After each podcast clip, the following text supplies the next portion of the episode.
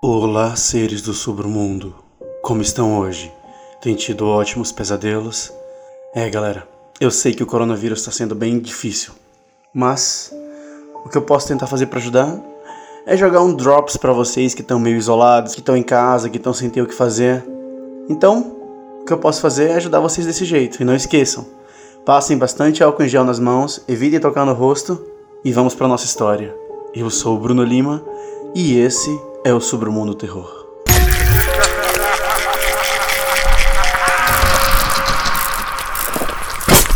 Submundo Terror Drops.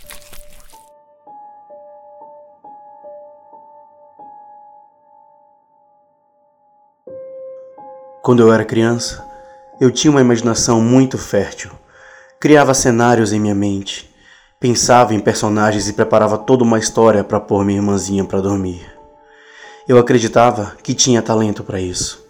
Meus pais ficaram muito felizes quando eu comecei a usar meus talentos artísticos na escola.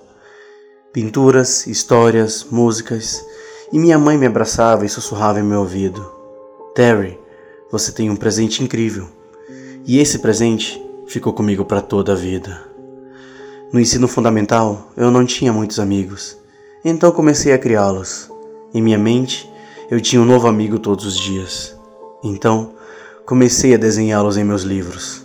As crianças riam de mim, mas eu não ligava. Eu sentava sozinho e conversava com meus personagens. Eles também tinham personalidades diferentes. Os professores riam sempre que eu passava por eles.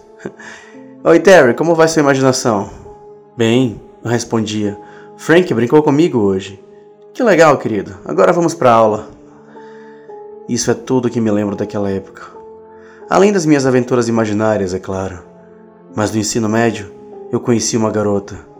Eu nunca tinha feito um, um amigo de verdade antes. Então, eu estava realmente tímido. Eu me aproximei dela e comecei a conversar. Eu disse que meu nome era Terry e sorri para ela. Eu ignorei meus amigos imaginários dando risos atrás de mim. Eu nunca havia me expressado tanto fora da minha imaginação. Ela disse em um tom doce que seu nome era Janice e perguntou se eu queria ser amigo dela. Desse momento em diante, passei grande parte dos meus dias com Janet. Meus amigos imaginários logo começaram a partir. Desapareceram e sumiram da minha memória.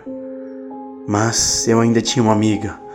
Não uma amiga de mentira, era uma amiga de verdade. Uma amiga com quem eu poderia conversar com quem eu poderia brincar. Saímos em um encontro alguns anos depois.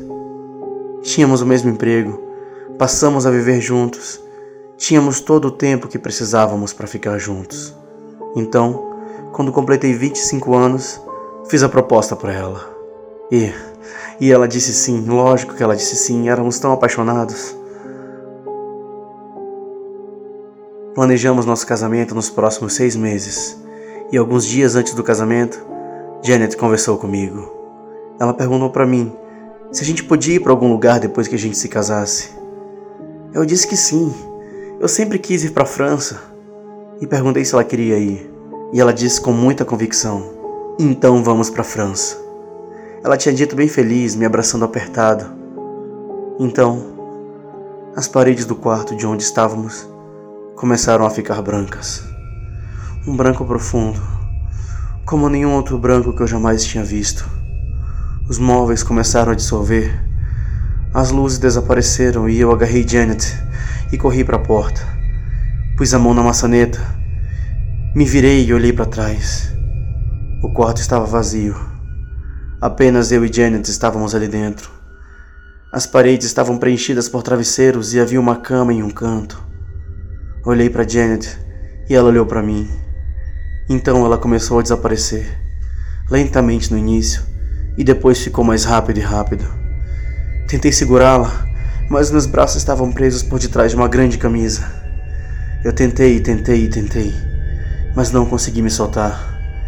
Eu a vi desaparecer. Meu amor, minha vida, minha única amiga, se foi, me deixando sozinho nesse quarto, nessa prisão vivendo mais um dia para imaginar uma realidade melhor. Gostaram da história, seres do submundo? Eu espero que vocês tenham se divertido. Um drop surpresa para vocês. Muito obrigado por tudo.